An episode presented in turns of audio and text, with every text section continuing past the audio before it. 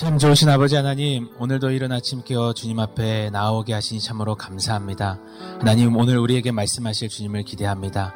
말씀의 진리 가운데 더욱 견고히 서는 은혜, 말씀 속에서 주님의 마음을 더욱더 깊이 누리는 그런 은혜의 시간 삼아 주시옵소서. 예수님의 이름으로 기도드렸습니다. 아멘. 좋은 아침입니다. 오늘 우리에게 주신 하나님 말씀 함께 보도록 하겠습니다. 신명기 24장 1절에서 5절 말씀입니다. 저와 여러분이 한 절씩 교독하여서 읽도록 하겠습니다. 제가 먼저 읽겠습니다. 사람이 아내를 맞이하여 데려온 후에 그에게 수치되는 일이 있음을 발견하고 그를 기뻐하지 아니하면 이혼 증서를 써서 그의 손에 주고 그를 자기 집에서 내보낼 것이요. 그 여자는 그의 집에서 나가서 다른 사람의 아내가 되려니와 그의 둘째 남편도 그를 미워하여 이혼 증서를 써서 그의 손에 주고 그를 자기 집에서 내보냈거나 또는 그를 아내로 맞이한 둘째 남편이 죽었다 하자. 그 여자는 이미 몸을 더럽혔은즉 그를 내보낸 전 남편이 그를 다시 아내로 맞이하지 말지니 이 일은 여호와 앞에 가증한 것이라. 너는 내 하나님 여호와께서 내게 기업으로 주시는 땅을 범죄하게 하지 말지니라. 우리 5절 같이 읽습니다.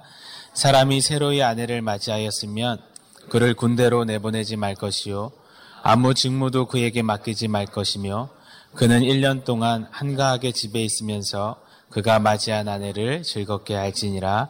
아멘. 하나님께서 세우신 첫 기간이 있습니다. 바로 가정입니다.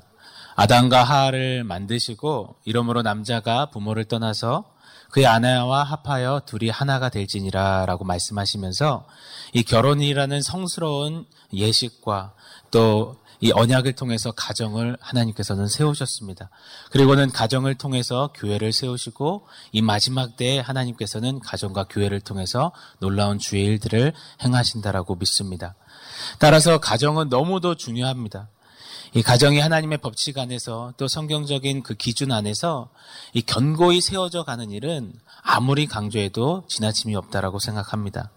그런데 오늘날 가정이 가정들이 많이 병들어 갑니다. 가정들이 너무 무차별하게 무분별하게 깨어져 갑니다. 가정들이 너무나 많이 아픕니다. 하나님께서 기뻐하시는 이 가정의 모습들이 너무 많이 그 모습을 놓쳐버린 채 지금 아픔 가운데 거하고 있는 것을 많이 보는 시대가 되어버린 것 같습니다. 현재 우리나라는 OECD 국가 중에 이혼율이 가장 높다고 합니다. 여러분 너무나 많이 들으셔서 익히 잘 알고 계실 것입니다. 지난 한 해 이 이혼 서류에 도장을 찍은 부부가 어, 11만 5천 커플이라고 합니다. 그러니까 하루에 약 316 커플이 이혼을 하는 어, 셈이 되는 거죠. 어, 최근 이 동네 놀이터에서 초등학생 이 4학년, 5학년쯤으로 보이는 이 아이들이 나누는 대화를 들었는데요. 그 대화 중에 이혼, 동거 이런 단어가 많이 담기더라고요. 전 정말 깜짝 많이 놀랐습니다. 이 돌싱의 화려한 삶이 부각되고 아예 나 혼자 산다. 이 싱글 라이프의 즐거움과 여유와 그 멋들어짐이 멋지게 보여지는 시대가 되어버렸습니다. 더 나아가서 불륜이 짜릿하고 더 깊은 사랑처럼 보여지고 심지어는 남성끼리의 우정을 뛰어넘어서 어느 동성애적인 그런 사랑을 말하는 브로맨스가 요즘에 유행한다고 합니다. 오늘날은 이 가정에 대한 또 결혼에 대한 성경적인 가치관이 너무도 심각할 만큼 붕괴되어져 있는 그런 시대가 아닌가 그렇게 생각합니다. 이 얼마 전에 식당에서 이 친구로 보이는 남성 3명의 대화를 본의 아니게 듣게 됐습니다. 워낙 큰 소리로 얘기를 해가지고요. 듣게 되었는데 듣다 보니까 저도 어느 순간 이 큰 귀를 하고선 귀를 쫑깃 계속 듣게 되는 것이었습니다. 이야기 내용이 길지만 좀 요약하자면 그 중에 한 남성이 회사에 동료가 있는데 다섯 살 어린 여성 동료가 자기를 좋아한다라는 거예요. 그걸 막 자랑처럼 얘기를 하는 거예요. 이미 결혼해서 애가 둘이 있는 자기지만 애도 있고 아내가 있음에도 자기를 뺏고 싶다라고 얘기를 했다라는 것입니다. 그러면서 그 여성의 사진을 스마트폰을 통해서 친구들에게 보여주죠. 그랬더니 이 친구들의 반응이 더 놀랍습니다. 너 그러면 안 돼. 이게 아니라 야, 너 좋겠다. 어, 한번 불러라. 밥이나 한번 같이 먹자. 이 얘기를 하더라고요. 저는 참 무서웠습니다. 그리고 이 세상이 이 시대가 얼마나 악한지 정말 현장감 있게 보게 되었던 사건이었습니다. 오늘 본문이 기록되었을 당시 고대 이스라엘은 엄격한 가부장 중심의 사회였습니다. 일반적으로 여성의 지위와 인권이 너무나 보장되지 않던 사회였습니다. 특별히 과부와 이혼녀는 사회적으로 큰 불이익을 당하는 경우가 비일비재했다라고 하죠. 이스라엘에게 있어서 결혼이란 평생 파기할 수 없는 하나님 앞에서의 계약이요 또 언약임에도 불구하고 이 고대 근동의 문화와 트렌드에 따라서 이 과거 이스라엘 가운데서는 아내를 그냥 쉽사리 저버리고 내팽겨치는 일들이 너무나 자행되고 있었다라고 합니다. 남자의 마음대로 이혼을 선언해버리고 조강지처 아내를 그냥 내어버리는 경우가 많았다고 합니다. 자행되었습니다. 마치 오늘날 이 성경적 결혼관과 가정관이 와르르 무너지게 하는 그런 문화적 트렌드가 자연스러워진 것처럼 그 당시에도 그것들이 너무나 자연스럽게 행해지고 있었다라고 합니다. 이런 상황에서 주님은 오늘 이제 앞으로 가나안에 들어가서 살게 될 이스라엘에게 너무도 중요한 말씀을 전하고 가르쳐 주시고 계십니다. 얼핏 보면 오늘 본문의 주제는 이혼인 것처럼 보입니다. 그래서 오늘 본문을 딱 읽는 순간 뜨악 했습니다. 새벽부터 이혼에 대해서 말씀을 나눠야 되나 어, 그런 좀 불안한 마음이 들었습니다. 그런데 이 본문을 묵상하고 묵상하고 되뇌이고 되뇌일수록 깨닫게 되는 것은 오늘 본문의 주제는 이혼이 아닙니다. 이혼에 대해서 또 이혼 서류, 이혼 어, 증서 또 재혼에 대해서 표면적으로는 말씀하고 있지만 그 내면에 깔린 하나님의 본심, 하나님의 마음, 또 하나님의 궁휼하심이 너무 깊이 담겨 있다라는 것을 볼 수가 있습니다. 바로 사회적인 약자요. 남성에 의해서 처절하리만큼 짓밟힐 수 있는 그 여성들을 하나님이 보호하시고자 그들을 배려하시고자 하는 주님의 마음이 오늘 본문 가운데 묻어져 있습니다. 아울러서 깨어지는 가정들을 보호하고자 하시는 하나님의 열심이 오늘 본문에 담겨져 있지요. 우리 함께 1절을 읽어보도록 하겠습니다. 같이 읽습니다. 시작. 사람이 아내를 맞이하여 데려온 후에 그에게 수치되는 일이 있음을 발견하고 그를 기뻐하지 아니하면 이혼 증서를 써서 그의 손에 주고 그를 자기 집에서 내보낼 것이요. 결혼한 후에 이 남편이 아내에게서 수치스러운 일을 발견하게 되면 그래서 마음이 불편하고 더 이상 아내가 기쁘지 않고 아내를 즐거워하지 않을 경우에는 아내에게 이혼 증서를 써서 집에서 내어 보내라고 말씀하십니다. 얼핏 보면 하나님께서 이제 시대가 좀 많이 흘렀기 때문에 이혼을 어떻게 권장하고 조장하시는 것처럼 보입니다. 그렇지 않습니다. 이 훗날 예수님 시대의 바리새인들은 이 본문을 가지고 예수님께 공격하기도 했습니다. 그런데 결단코 그렇지 않습니다. 어, 여기서 이 수치스러운 일이라 함은 우리가 첫 번째로 떠올릴 수 있는 것은 아내가 이 결혼 전에 혼전 순결을 어겼든지 아니면 결혼한 후에 어, 이 간음이나 간통을 저질렀을 경우를 우리는 첫 번째로 떠올리게 됩니다.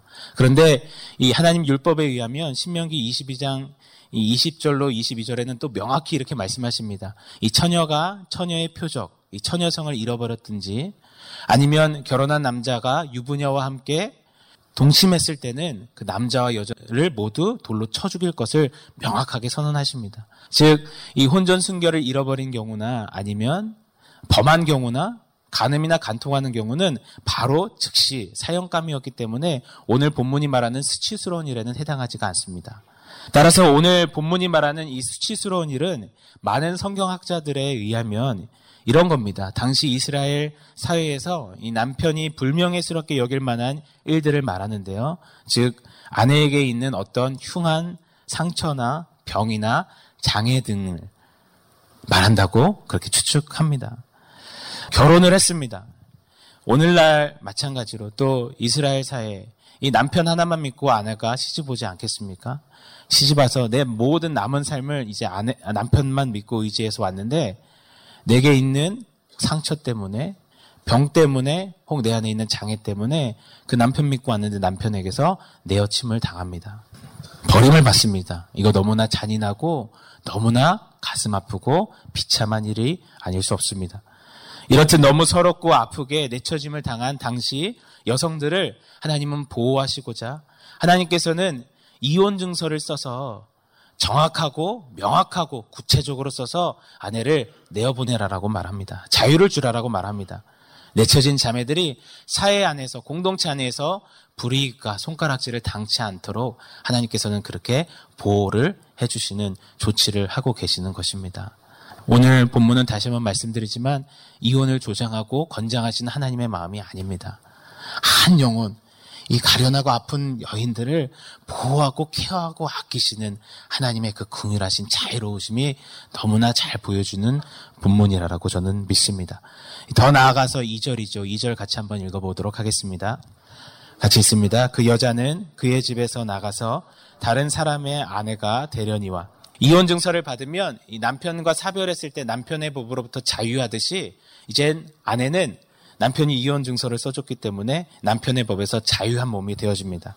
비록 남편에게서는 비참하게 버림을 받았지만 그래도 공동체 안에는 더 이상 이 색안경을 끼는 어떤 차별이나 어, 불이익을 당하지 않는 보다 떳떳하게 살아갈 수 있는 그 자격을 하나님께서는 당당하게 마련해 주신 거죠. 그리고는 더 나아가서는 당당하게 이제 또 다른 사랑을 만나서 재혼할 수 있도록 하나님께서 그렇게 허락하셨습니다. 우리 3절을 또 계속 한번 읽어보고 싶습니다. 같이 읽겠습니다. 그의 둘째 남편도 그를 미워하여 이혼 증서를 써서 그의 손에 주고 그를 자기 집에서 내보냈거나 또는 그를 아내로 맞이한 둘째 남편이 죽었다 하자. 이 첫 남편에게서 버림을 받아서 이 아픔과 상처가 있는데 그래서 다시 제가 하였습니다. 이제 다시 잘 시작해 보려 하는데 이 둘째 남편도 자기를 미워합니다. 그래서 결혼하자마자 또 이혼 증서를 써주고 자기를 내칩니다. 또 다른 케이스는 이런 경우가 있습니다.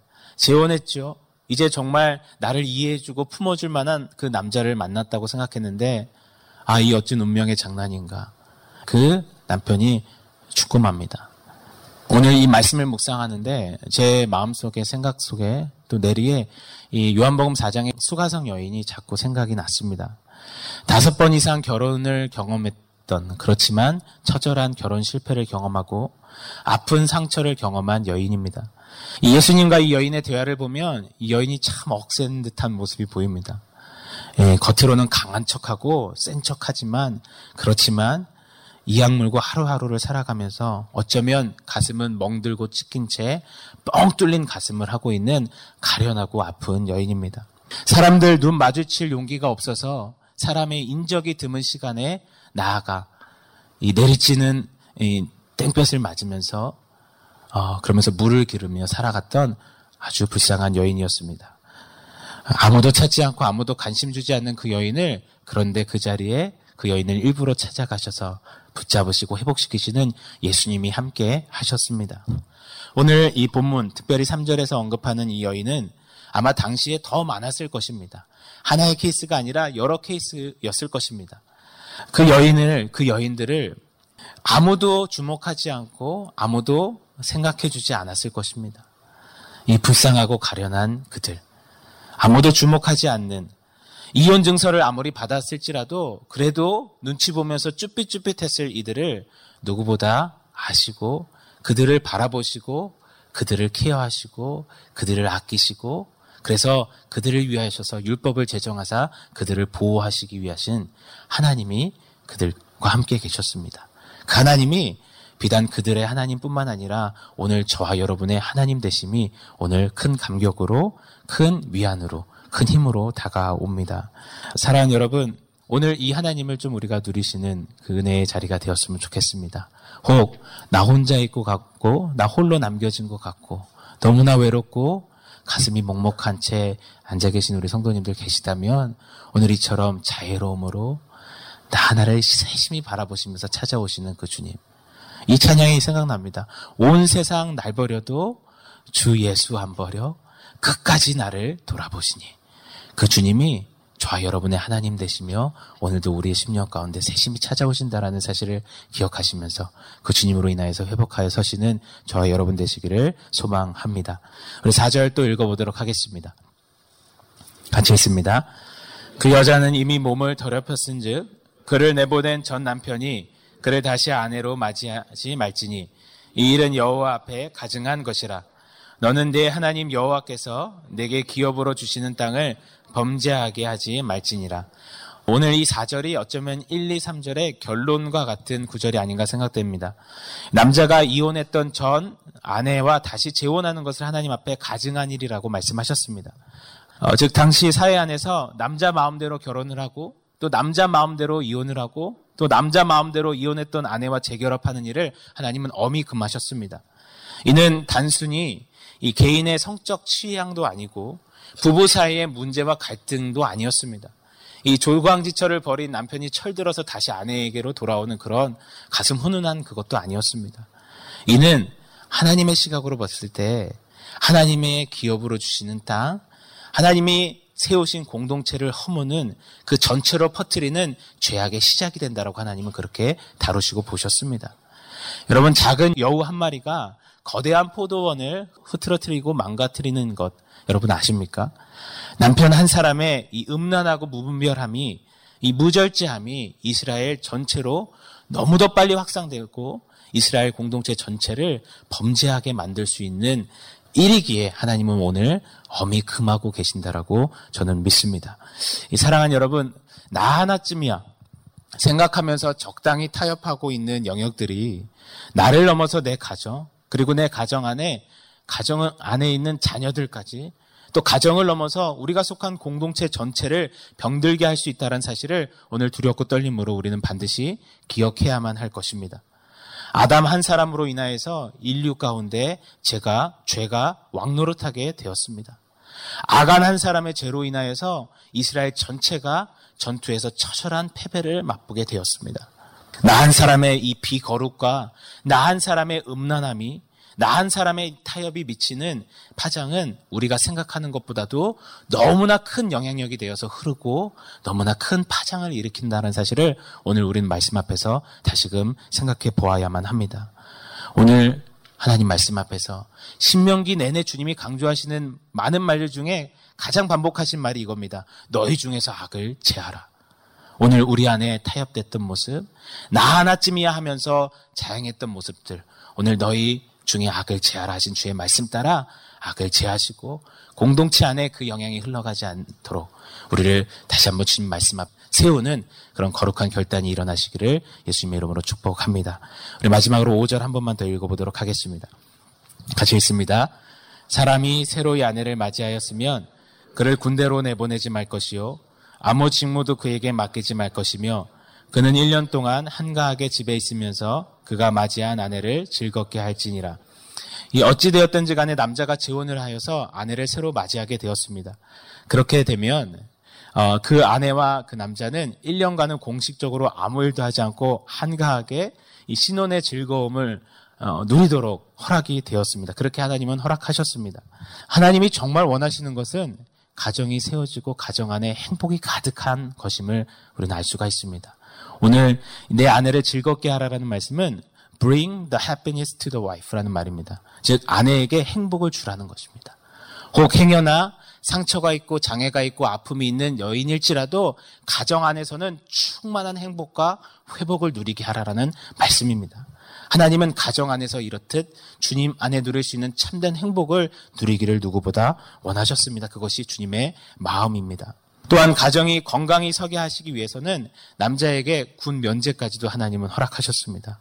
그리고 1년을 쉬라고 하시죠. 여기서 1년을 주시는 것은 1년 동안 쉬면서 사랑하면서 자녀를 낳을 수 있는 그 여유와 기간도 남편과 여인에게 아내에게 동일하게 허락하시는 거죠.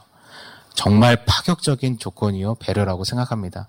오늘날도 만약에 이렇다면 제가 딸과 아들이 있는데요. 셋째, 넷째도 거듭납니다. 그럴 것 같습니다. 이처럼 하나님은 좀 가정을 세우시며 가정을 지키시기를 누구보다 원하셨습니다. 지난 주일에 뉴젠에서 교사 아카데미가 있었습니다. 교사 세미나가 있었는데요. 강사님이 이렇게 말씀하시더라고요.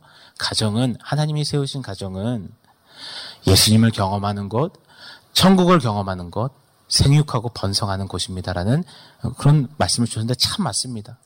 오늘 본문에서 그 가정의 어떠함이 흐르고 있다라고 저는 믿습니다. 어, 가정은 비록 아내에게 상처와 흉이 있을지라도 그 가정 안에서 예수님의 만지심을 경험하는 장소입니다. 가정은 죄 많은 이 세상에서 즐겁고 기쁜 천국을 그 행복을 누리는 곳입니다. 가정은 생육하고 번성하고 땅에 충만하라 하신 그 주님의 말씀이 이루어지는 곳입니다. 이렇기에 가정은 너무나 중요합니다. 사랑하는 여러분, 오늘날 서두에 말씀드린 것처럼 가정이 병들어 갑니다. 가정이 너무 아픕니다. 가정이 깨어져 갑니다. 이때에 우리에게 허락하신 가정을 지켜내시고 말씀 속에 또 성경에 기준하여서 가정을 견고히 세워가시며 무엇보다도 나 자신을 주님 앞에 더욱더 바르게 세워가시는 우리 사랑하는 성도님들 한 분 한분 되시기를 예수님의 이름으로 축원합니다.